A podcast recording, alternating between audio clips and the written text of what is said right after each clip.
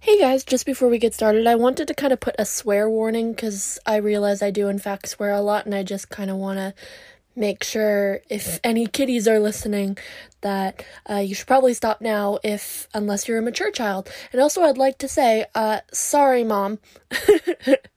Let's get started with the episode. Hello everyone. Welcome back to the long may she reign podcast.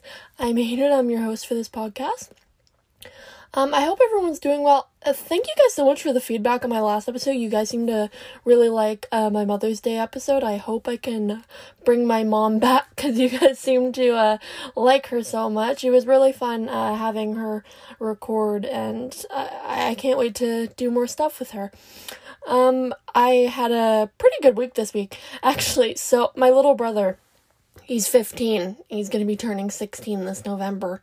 He's been like really curious about like uh, driving and stuff. And since I've already gone all through this, he's been like asking me a lot of questions, like about cars and like driving and the tests that he was gonna do.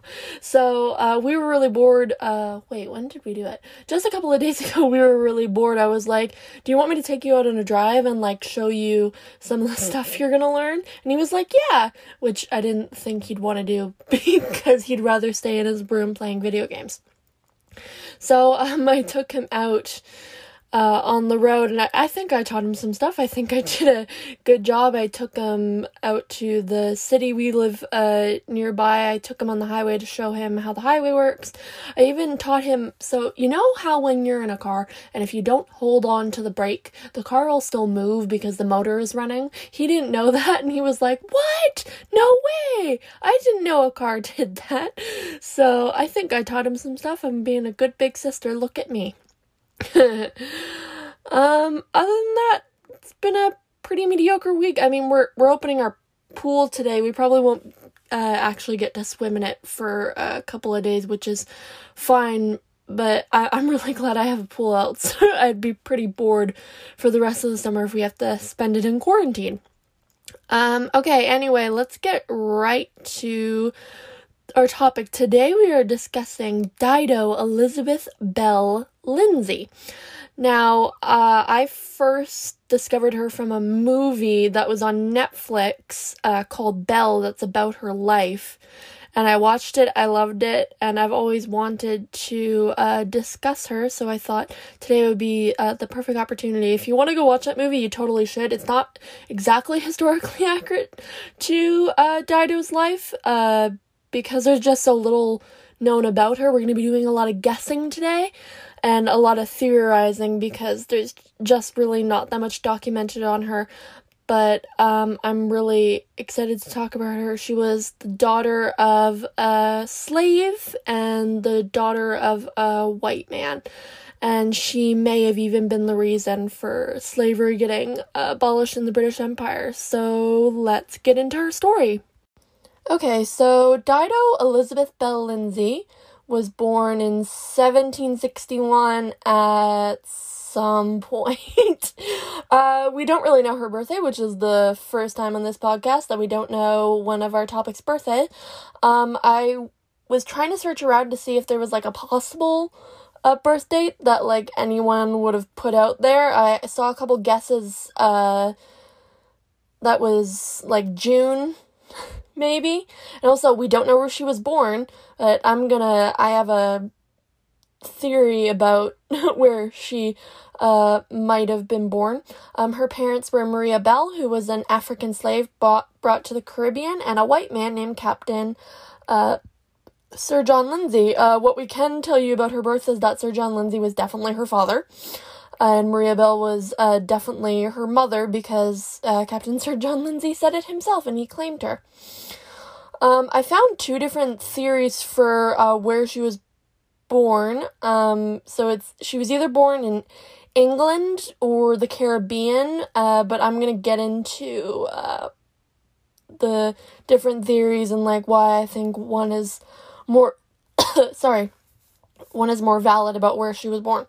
Now, uh, since we can't talk about her zodiac sign because we don't have an actual birth date for her, I want to kind of break down her name because it's a very long and uh, complicated name. It's her like baptized name, like like my full name is Aiden June Fitzgerald.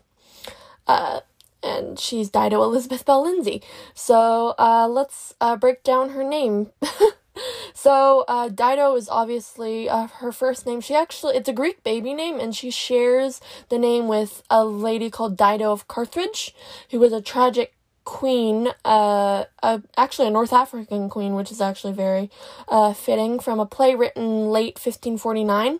A uh, quick summary of that play. Uh, doesn't really end well for that Dido. She actually ends up killing herself by the end of the play. I didn't read it all, but I know uh, that that Dido ends up dying at the end. So interesting uh, namesake.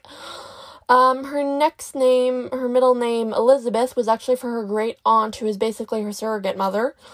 Uh, Belle was obviously for her uh, mother. I'm not quite sure if Maria Belle, like Belle, is Maria's last name or it's like Maria Belle, and then she had a last name, but like we just don't know her uh, last name. And Lindsay is, of course, her surname, which is, of course, her uh, f- family's, uh, her father's family name. I'm sorry, I stuttered. Uh, the reason we know her like full legal name is because she was actually baptized when she was five years old. Um, no one actually knows who like named her. Like she could have been like called uh, something else by her mother before uh, she was uh, baptized, but we literally have uh, no idea. But when she was baptized, she did become Dido. Okay, so I want to talk a bit about her parents because we, we do know a little bit about them. We know a lot more about uh, Dido's father than we do about her mother. So, like I said, Dido's parents were Maria Belle and Captain Sir John Lindsay. Um, what we do know about Dido's uh, mother is that she was a slave. She was most likely a first generation slave, which means Dido's mother was probably born in Africa and like not on like a plantation somewhere. Like her parents probably weren't slaves. She was probably kidnapped from Africa. Uh, Dido's father was uh, Captain Sir John Lindsay. He was a white man who had been born into the Lindsay family, which is like this aristocratic family from Scotland. Dido's father was Scottish. Um, Dido's father joined the Navy very, very young. I believe after, like, there was this, like, whole story that I read about why he wanted to leave. Apparently, his, like, sister, like, married this guy that like she wasn't supposed to and like it kind of like tore their family apart. So he kind of like ran away to join the navy when he was super duper young. Um after that he set off like all around the world like he really liked traveling. He joined in on the 7 years war which was probably fun i guess. And after that he was even knighted for his bravery. Um, we're not really sure exactly how Dido's parents met. Um, one uh, theory that seems to be thrown out there. Apparently, uh, someone actually knew this and wrote this down. Uh, Dido's parents may have met while uh, Captain Sir John Lindsay was stationed in the Caribbean, uh, where his ship uh, captured a slave ship. Ship, ship. I'm sorry, it's a ship. Uh, where the captain might have captured a slave ship and Dido's mom uh, was on it, and less than a year later, Dido was born. So we don't really have much information on the relationship, uh, whether it was loving or not. There's one side where could be that him and Maria fell in love, but there's also the other really bad option that it wasn't consensual and that Captain Sir John might have really liked to uh, rape slaves or something like that. Uh, I really hope it was consensual. We just we just don't know because neither of them kept diaries and the captain he didn't write about this. Um, my choice is to believe that they were in love, or at least were fond of one another, and I think this is true because of how the captain treated Dido a lot later, and uh, not to mention Captain Lindsay was actually apparently really handsome in his youth. Like I've seen portraits of him from when he was like thirty ish, and he was he was kind of cute. So like, it's completely possible that uh, Maria Belle just like and him fell in love and uh, stuff. Hold on, drink break. All right.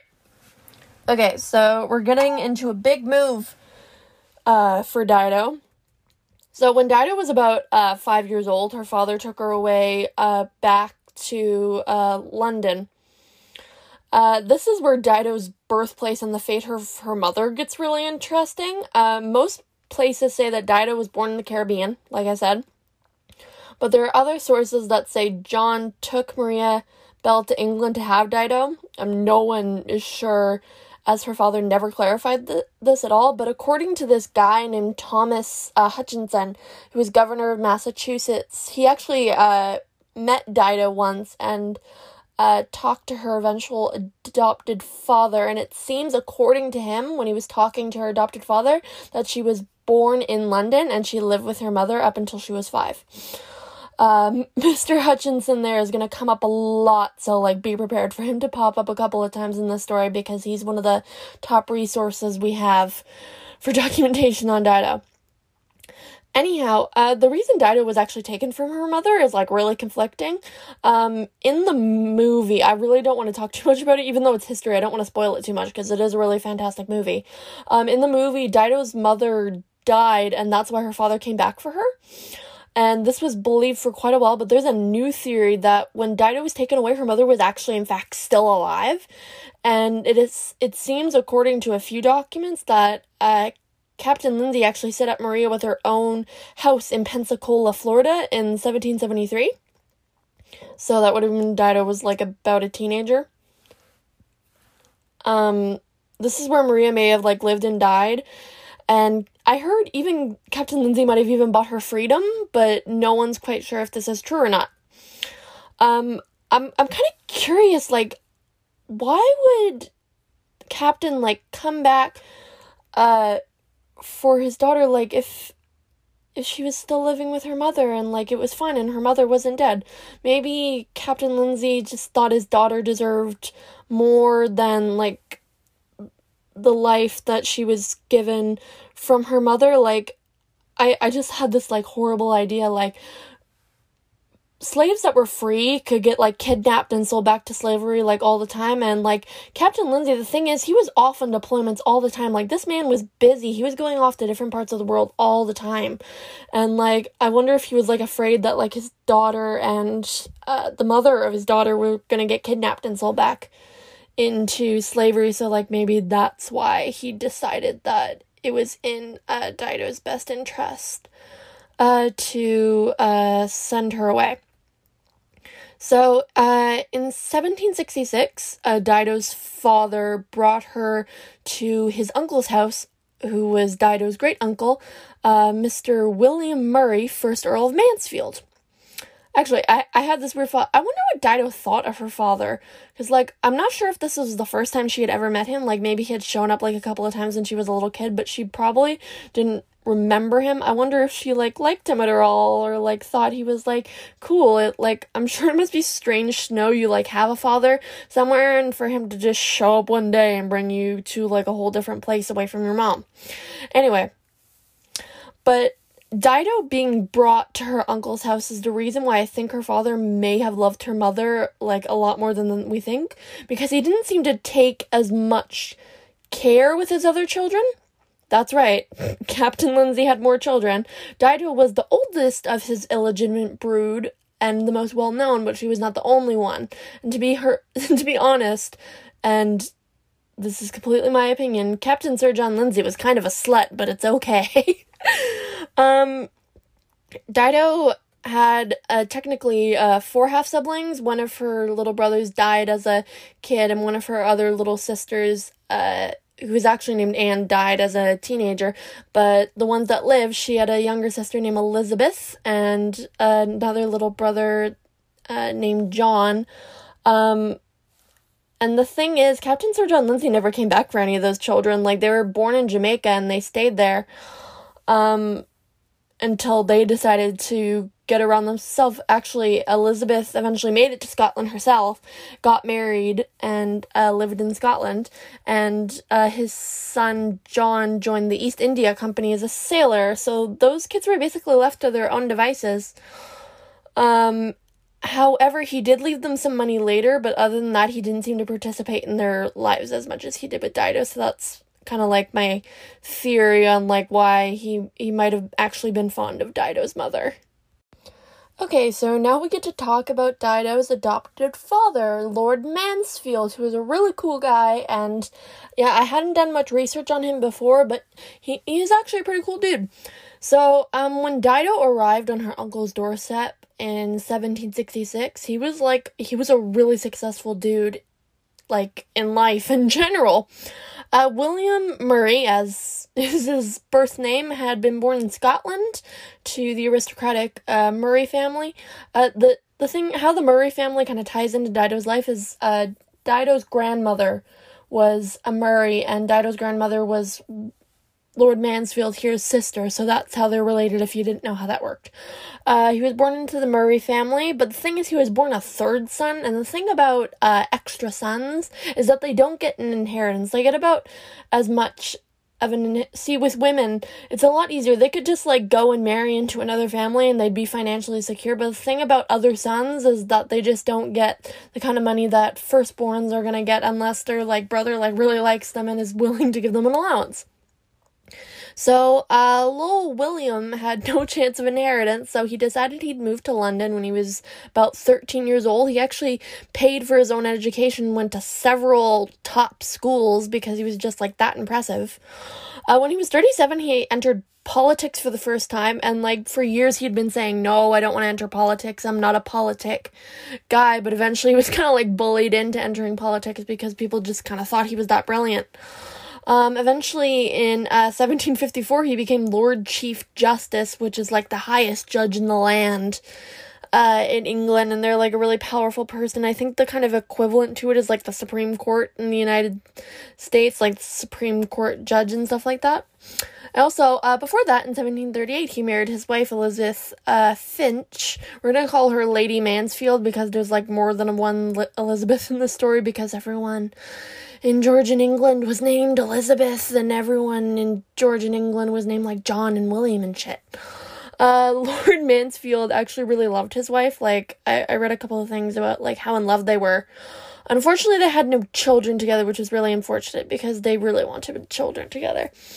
So, uh, when uh, Captain Sir John Lindsay went to uh, Kenwood House, which is uh, where the Mansfield family lived, uh, he like begged his uncle on his hands and knees to take his daughter and i imagine they had reservations because this is the 1700s and she's a black girl.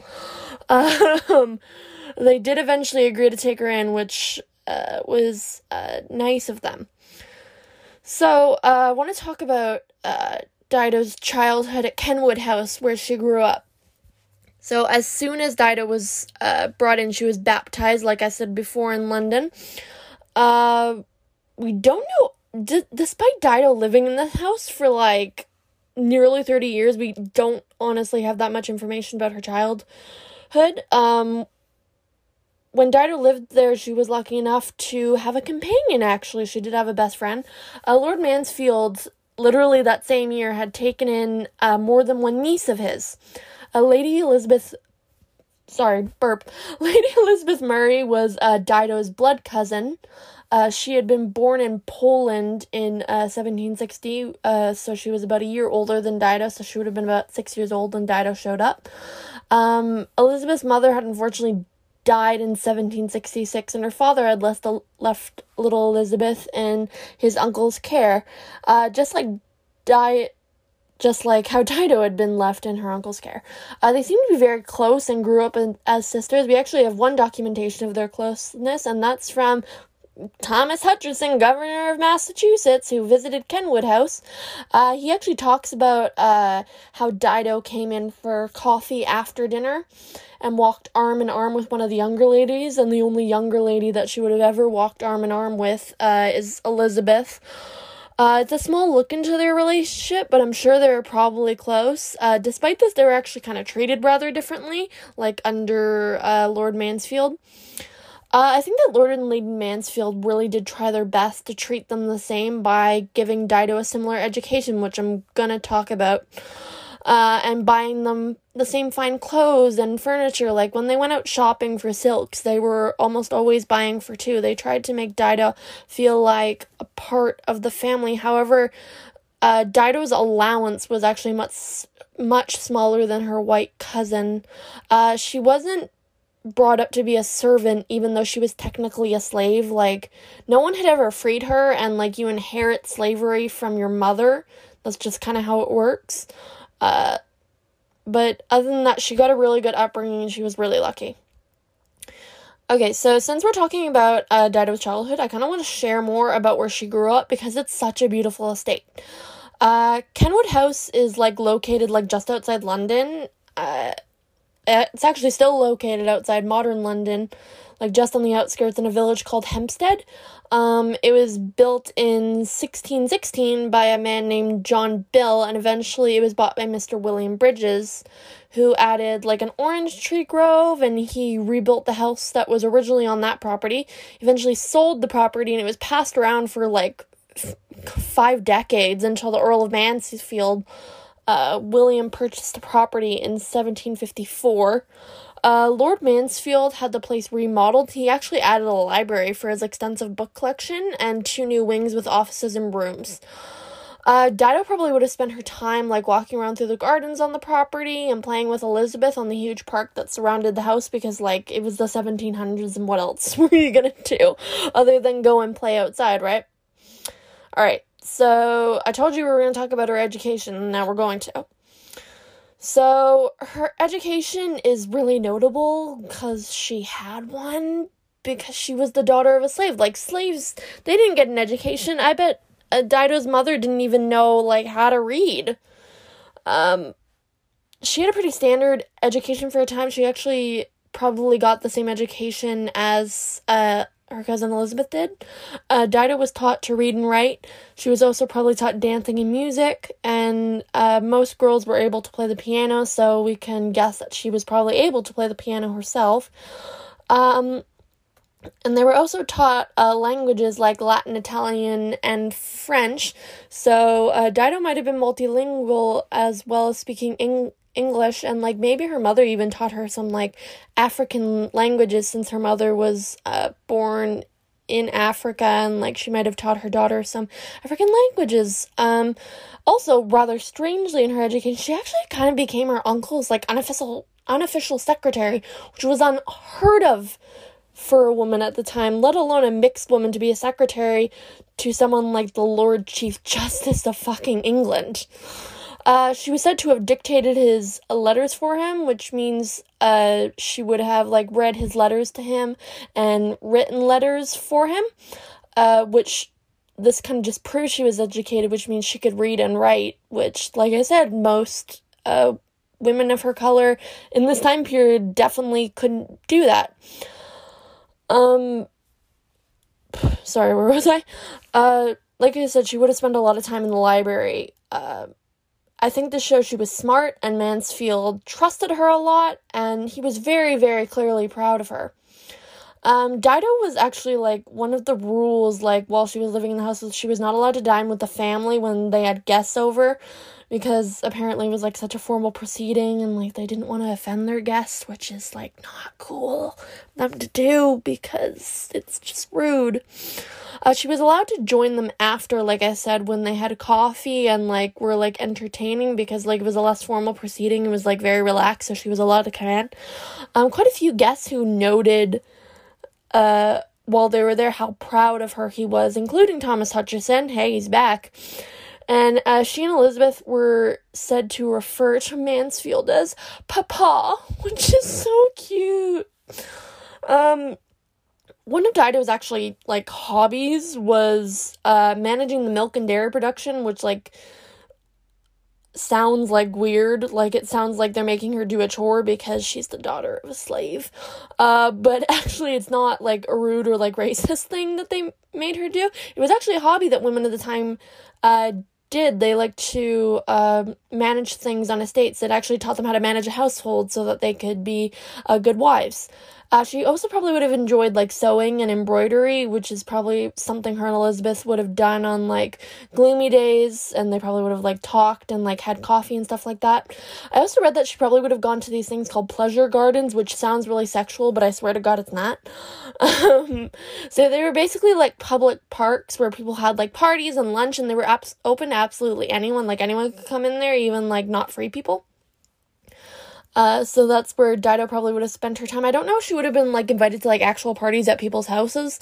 So like since she couldn't dine with like guests, I imagine that wasn't a thing. But she probably would have been able to go to uh, pleasure uh, gardens because they were open to everyone. But she probably still would have gotten some stares because racist people will do as racist people do.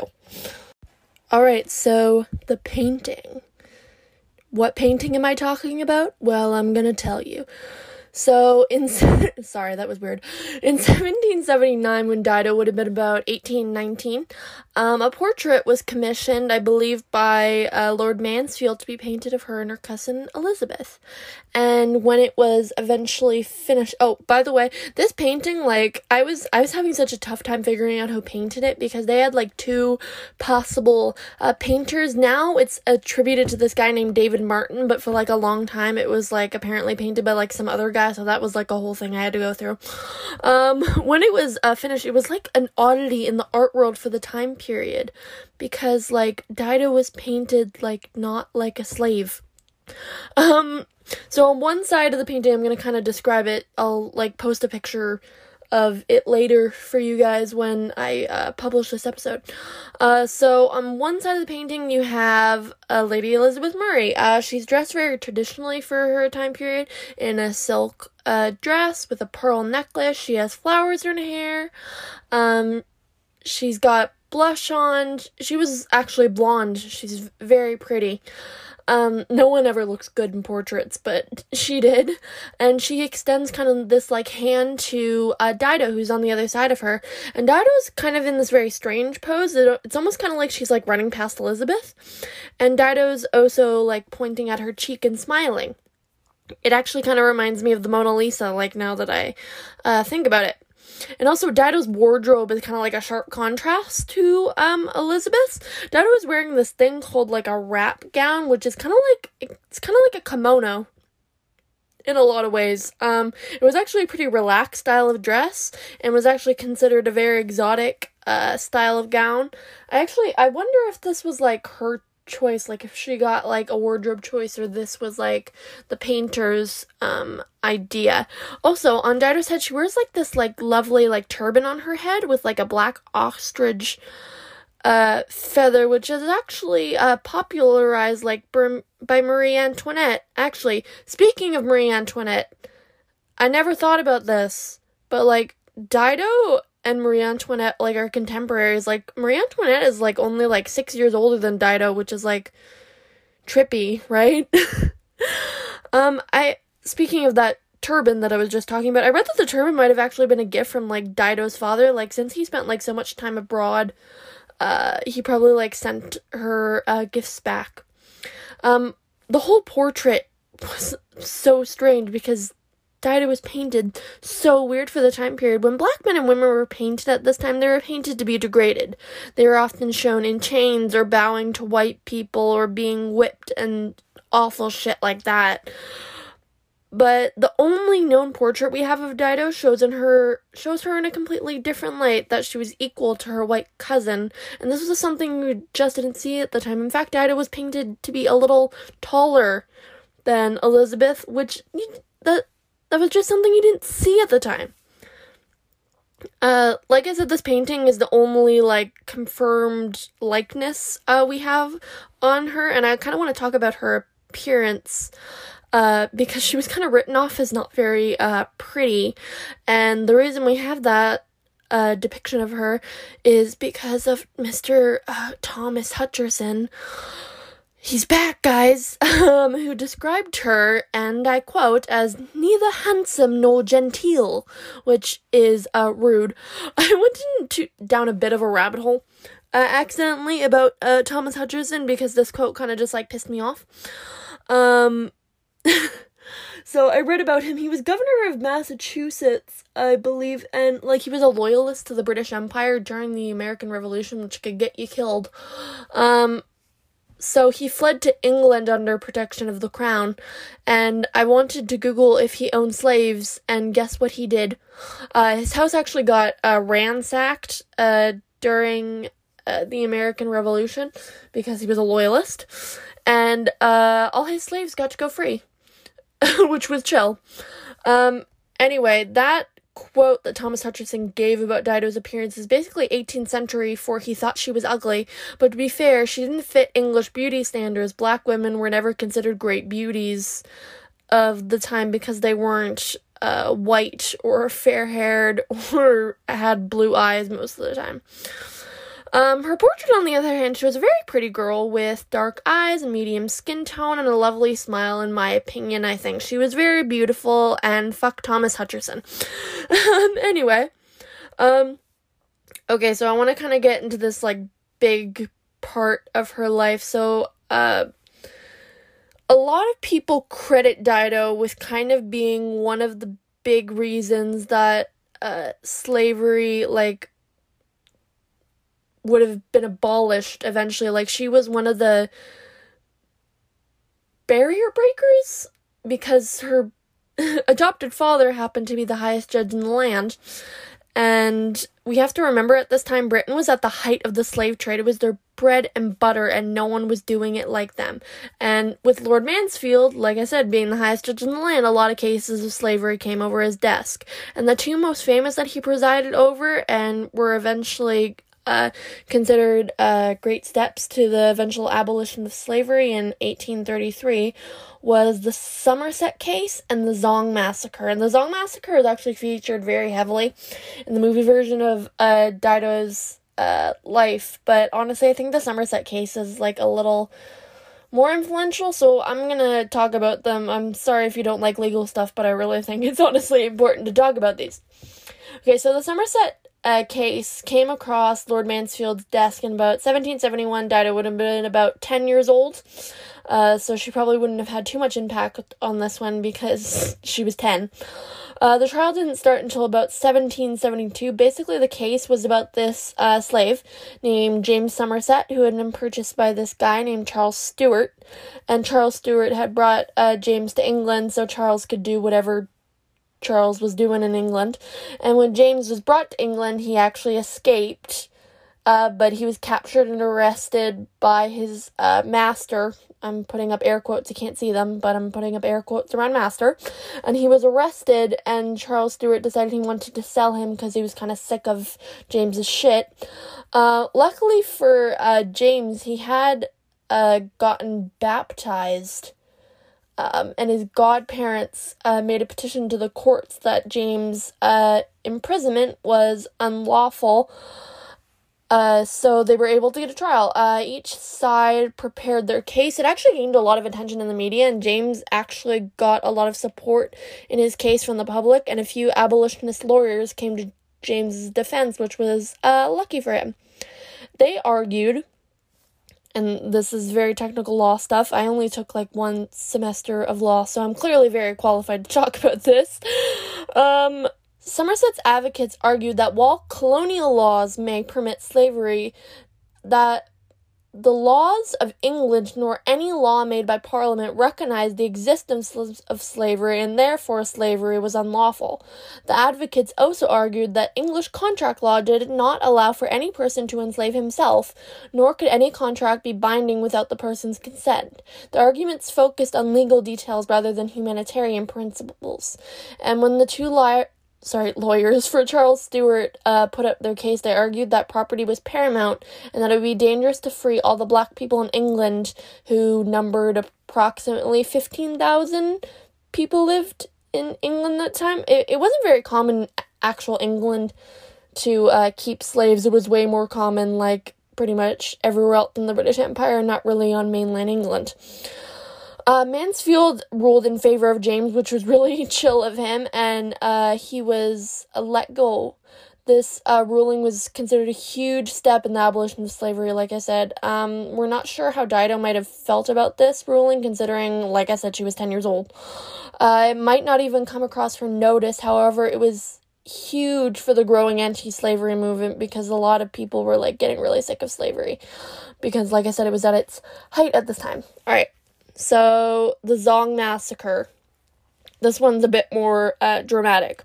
So, the second major case to cross uh, Lord Mansfield's desk desk was the Zong Massacre, and while this one is a little bit less famous, it might have uh, caught Dido's attention. Um, I'm not quite sure how heavily involved in this she would have been. She probably would have had some influence. I might have even taken some interest in the case.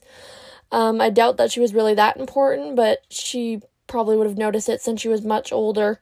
She, I think she would have been about about in her uh, teens uh, when this uh, case happened. And she was also acting as Lord Mansfield's secretary at the time, so it's not like she would have never heard of it.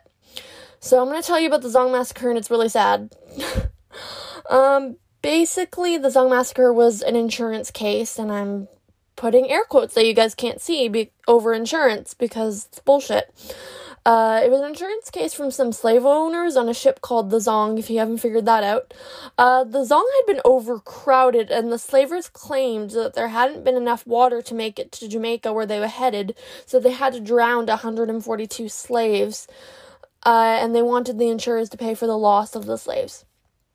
Uh, the thing was, the insurers were refusing to pay for uh, willingly sacrificed slaves and negligence. So, in the first trial, in one of the lower co- courts, uh, the slave owners actually won. However, a few months later, the case was retried again uh, in one of the higher courts, which is how Lord Mansfield got his hands on it.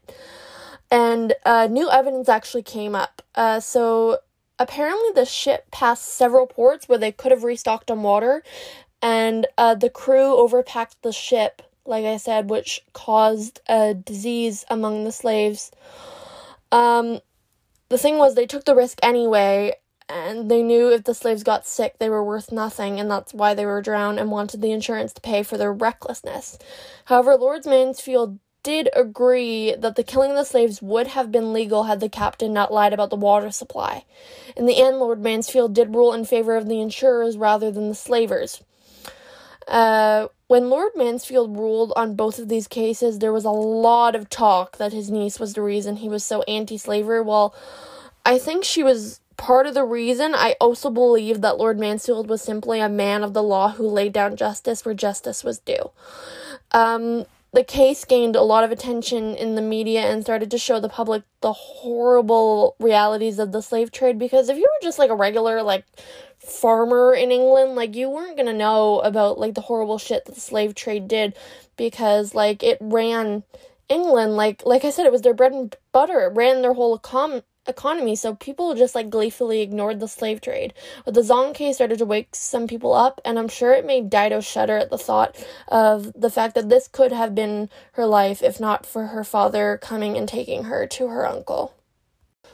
Alright, so I'm just gonna warn you guys the 1780s and seven, early 1790s were just not good years for Dido, like 2020 is being mean to us. So in 1788, tragedy stu- struck for Dido. Her father, unfortunately, ended up dying on his way back to London. He'd actually gotten pretty sick a couple months before, so he decided to go to the city of Bath as like a retreat so that he'd get better. And he had gotten better, but when he was coming back, uh, to London. He unfortunately died on the way at Marlborough. I think that's how you pronounce it. Uh, he was only 55 years old. Uh, we don't really know how Dido felt about her father's death. I'm sure she was like absolutely devastated. I mean, if her father hadn't had such a demanding job and he hadn't been shipped off all around the world every five minutes, I'm sure he would have raised her himself. Um, but it's also possible that they saw each other several times in her life. He did come back to England a lot. In fact, he even got married uh, in 1768 to a lady named Mary Milner. And uh, they had a house in London actually, so uh, she may have visited her father and stepmother. Maybe he sent her letters and gifts from his journeys, like I talked about with the turban. Of course, I'm not sure about any of this, but I think it's kind of nice to think that he did. So, um, in Captain Sir John Lindsay's will, he didn't leave Dido any money, which sounds really mean, but I'm gonna tell you why I don't think that like this was like a slap in the face. So to be fair, Dido was more well provided than any one of her siblings, like I talked about, by living with Lord Mansfield, so he probably wasn't all that concerned that she would need financial support. Um, one thing I did read, I don't know how true this is, that he wrote that when he was writing his will like a few years before, like so he must have been like getting s- sick and he must have been thinking about his will. He actually asked his wife to watch out for his children. So I imagine like at some point um Dido's brother John must have gotten to England and like I said uh Dido's sister Elizabeth was uh her blood sister, this is a different Elizabeth if you guys forgot, was living up in Scotland. So I actually wonder if uh, Dido ever met any of her half siblings, which uh, would have been interesting. So after Dido's father's death, she kind of spent her final years at Kenwood.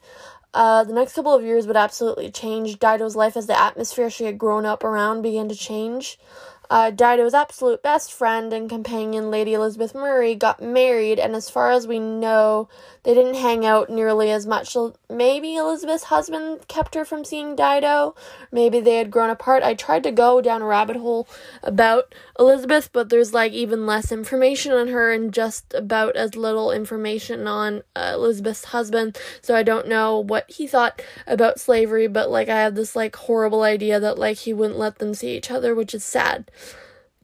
Um, pretty much right after this, Lady Mansfield died, which devastated Lord Mansfield, and after that, it was just kind of Lord Mansfield and Dido just kind of chilling in Kenwood House. Uh, she took care of uh, Lord Mansfield as he aged. She read him the paper in the morning, and they took walks around the garden together and unfortunately in 1793 Lord Mansfield died. In his will, he left Dido with a lump sum of money, which was like a pretty significant amount of money, and she got a hundred pounds a year as a pension, which is pretty good for the time period. And she actually even had her own bank account at one of England's uh, finest uh, banks, which is interesting that she had a bank account. Uh, also, in his will, he gave Dido, f- Dido her freedom. Um, he probably did this so that Dido wouldn't be sold into slavery after his death. After all, she she'd never been treated like a slave, of course. However, legally she'd been one her whole life. Uh, so he, I guess, he just wanted to make sure that like no one could uh, sell her into slavery after he died, because he was very, I'm sure he was very concerned about that. All right, so let's talk about uh, Dido and John Davinier. So in the movie, John Davinier is treated very differently. So like John Davinier uh in the movie is like the son of like a priest or some shit, but like and he wanted and he wanted to be a lawyer, but like that's just like not how it was. So like I'm gonna talk about it. Um Dido left Kenwood House in 1793 and she got herself a house in London with the money she had. She was very financially secure because of her uncle, which was chill. Um, in 1793, she was about 32 years old, which in that time period was far past marriageable age, not to mention like who was going to marry a mixed race girl, even if she had money. And in comes John Davinier. So, uh, like I said, we he was portrayed very wrong in the movie. Uh, but the thing is, we really don't know much about old Johnny Boy. But here's what I can tell you about him. Also, John Davinier, Cub. why are there so many Johns and Elizabeths in this story? God damn it! Come up. There was one baby book, I'm sure back then, and like it was just like John's and Elizabeth's. Anyway, uh, what I can tell you about John is that he was born in Normandy, France, uh, probably in November of 1768, which means Dido was a total cougar. He was 25 and she was 32. Um, he left France in the late 1780s, just before the uh, French Revolution. Uh, when he got to England, he worked his way up in the workforce as a valet and servant, which was kind of like a head butler. Like, if you've ever seen Downton Abbey, uh, that might explain it better for you. Um, no one really knows how uh, he and Dido would have met at all, but what seems likely is that the Murray or the Ramsay family would have been involved in like some way. Uh, we do know that this guy, Allan Ramsay, had a portrait painted of this guy named the called the Sixth Earl of Coventry in the 1760s. And Dido's marriage entry provided us with kind of like a snippet of information in the shape of one of the witnesses at their wedding. Uh, was this guy John Coventry, who was the third son of that same sixth Earl of Coventry, who owned a townhouse on Piccadilly. So it seems likely that they that this would have been uh, who John initially worked for as a steward. So uh, that might have been how they met. Other another witness was Dido's close friend uh, Martha Darnell, and I tried to look up shit about her, but like I couldn't find like a single thing on uh, Martha at all, and I didn't even know that Dido had any uh, close friends. Um, so we actually do know their marriage date, which is pretty nice. Uh, in November 5th, 1793, Dido married John uh, Davinier at St. George's, uh, Hanover Square. Uh, it's interesting, like, she got married, like, barely, like, Lord Mansfield died in March, and she got married in November, so, like, that was fast. Uh, George, St. George's Hanover Square is actually, like, it's not like this, like, big church, but it's, like, a cute little, uh, quaint church, and I think it was, uh, very beautiful. Actually, um, kind of coincidentally, on the same day, uh, that they got married, another couple got married, and this couple was Prince Augustus, who was the son of George III of fucking England. Uh, he actually married one of Dido's other cousins, uh, Lady Augusta Murray, although the marriage was actually annulled a year later because the prince didn't ask his father's permission. There's like this whole thing that, like, uh, George III's sons were like all really famous for like marrying uh women that their father didn't say yes to and there was like this whole like marriage act where you like had to ask permission from the sovereign to marry and like a whole bunch of George III's sons like didn't do that. So like that happened. Um I really wish I could tell you guys more about what they thought of one another. We just really don't have any documentation on their married life. Um one thing that like I kind of like guessed is about they would have had a common language uh, together. So like I said, Dido probably spoke some uh, French, and uh, John was from France, so I imagine they might have like spoke uh, in French together. Um, they were married for about eleven years, and in that time they had three children. Yay, babies! So about two years after the wedding in 1795, they had their first son, Charles Davinier. And Dido had a kid at the age of 39, which is like bonkers for the time period because most people thought like women were like past childbearing age. Like even today having a kid at 39 is like still kind of pretty bonkers.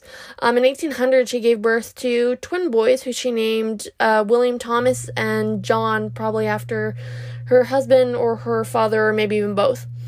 Um unfortunately in 1802 her son John did pass away when he was only uh, two years old from an unknown illness. Uh, I'm gonna call it 18th century causes because you could die from a paper cut in this time period. Um, I imagine it was a huge blow to Dido. She was apparently a very loving mother to her boys, and I imagine she'd probably wanted children, like, for a very long time, and she probably never thought that she'd ever get married or be able to have children. Um, unfortunately for her, in 1804, before Dido herself passed away at her home in London. She was only 43. Um, I'm not quite sure what she died of. I tried to find out, but all it says on the internet is she died of natural causes, which is really fucking stupid because, like, no one dies of natural causes at the age of 43. Like, she must have had some sort of sickness that, like, just like no one wrote down or documented because she was a woman and they don't document shit about women. Uh, she was buried at St. George's Field. Um, her grave was moved at some point. No one's quite sure where her body is now, which is unfortunate. Um, okay, so after Dido's death, John basically raised uh, their children together and had them actually very well educated. Uh, he stayed single until about, until about 1808, so about four years after uh, Dido's death, uh, where he met Miss Jane Holland. They had actually two children together before they were married, a boy and a girl. Um, I actually think, I actually think one of their uh, daughters was actually named Elizabeth, which, for God's sakes, retire the name. Eventually, they did get married in 1819 and they moved to France, where they both died in uh, 1847. Um, actually, one thing I did read about uh, John Davinier's like uh, other son with his other wife was like that the guy like might have been insane like he might have like gone to an insane asylum. Like apparently he was like bonkers and shit which is like weird family secret. Um after uh i believe after uh john davinier got married to jane holland dido's boys actually moved out because they were like a lot older. Uh now and they got eventually got married, and I believe they both had children. Uh, we do know that William Thomas uh, had a daughter named Emily Davinier at some point. I don't believe Emily had any children. Uh, both of her boys actually ended up joining the East India Trading Company and became sailors, much like Dido's uh, father did. Both of her sons would actually live to see the abolition of slavery in the British Empire in 1833, and they also both lived to see the end of slavery in the in America. Uh, both boys died in the 1870s. Uh, the last of Dido's descendants uh, was actually a man named Harold Davinier, who died in South Africa in 1975 with uh, no children.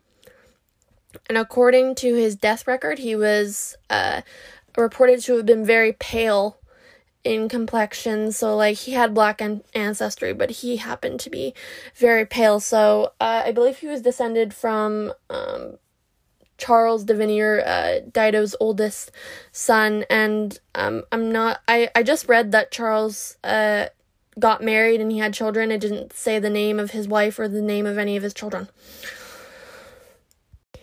Okay, so now I kind of want to I kind of want to switch gears and be a film critic right now because uh the the film on Dido's life is kind of what started my interest in her in the first place. I believe it was about 2015 when Belle arrived on Netflix. And I was like, ooh, that's interesting. So I watched it and I loved it. I don't believe it's on uh, Netflix anymore. I had to buy it so I could rewatch it uh, for this. Uh, but it might be on other countries' Netflix, so like definitely uh, go search it up. It's called Belle. Um, I just want to say I'm not a film critic, so this is just kind of my opinion. Like I said, I don't really want to spoil it too much for anyone because it's really fantastic, even though it's not that historically accurate but I honestly don't mind it because of like some stellar performances. So first, I want to just praise um, Gugu uh, Mbatha Raw. I'm not sure if that's how uh, you pronounce her name. I'm very sorry if I mispronounced it. I want to praise her for her performance as Dido because she like really absolutely brought uh, Dido to life for me. For someone we don't know very much about, she really made her uh, feel real, and she played off being part of two uh, worlds uh, very well and kind of like the conflict that you'd uh, feel. Well, being that you might know Gugu from, uh, she was in Beauty and the Beast. She played like the feather uh, duster. She voiced that. I believe she was in, oh god, what is it? The, she was in Concussion with Will Smith, which is really good. She's been in a lot of good stuff. You should definitely go and watch her stuff. Uh, I also want to praise uh, Sam Reid's performance as John Davinier, even though John Davinier was like completely butchered in terms of like personality and like they made him an Englishman in this movie when he was actually from France, which kind of pisses me off now that I know that. Um while the relationship had to mostly like be fictionalized to fit into the movie story, uh they they still did a good job and like Sam Reid and Gugu made me like fall in love with them as a couple. I also want to give a special asshole award to Tom Felton who played uh the fake aristocrat James Ashford. James Ashford wasn't a real uh, guy in uh, history, but he was a real douchebag in this movie. Um, and Tom played him perfectly, which isn't surprising because he plays people like this all the time. Draco Malfoy. um, yeah, you know, I wish Tom Felton would just get like good guy roles, but to be fair, if he got a good guy role, I'd just be like waiting for him to turn turn every other second. Uh, I also want to talk about Sarah Gadon, who played Lady Elizabeth Murray, uh, because Elizabeth is just someone we just don't have that much information on. It must have been really hard for uh, Sarah to uh, play her. So I just got to give her praise there. And I also want to talk about uh, Tom Wilkinson, who played Lord Mansfield uh, very well. He gave off like a very caring uh, atmosphere and how much he loved and respected Dido, and also played the part well of a of a man who believed uh, that the justice system works and how I, I forgot to talk about Lord Mansfield was like very influential in terms of modernizing the justice system and I think Tom Wilkinson like played that uh, really well. All right, so I just kind of want to go into like the last thing I want to talk about like Dido's legacy because like I think that like she was a bit more influential than people really ever give her credit for. Um, she was just like a blip on the historical radar. There were tons of mixed kids all over the world just like her who never got the opportunity she had, and somehow she ended up in the house of one of the most powerful men of England, and she may have even been instrumental in the eventual abolition of slavery in the British Empire, and I just think that is so cool. So, cheers to her and her memory. Hey guys, thanks for listening. If you wanted to hear about a certain lady, just DM me on Twitter at Long May She Reign too. And remember, Long May She Reign. Thank you guys so much for listening. Bye.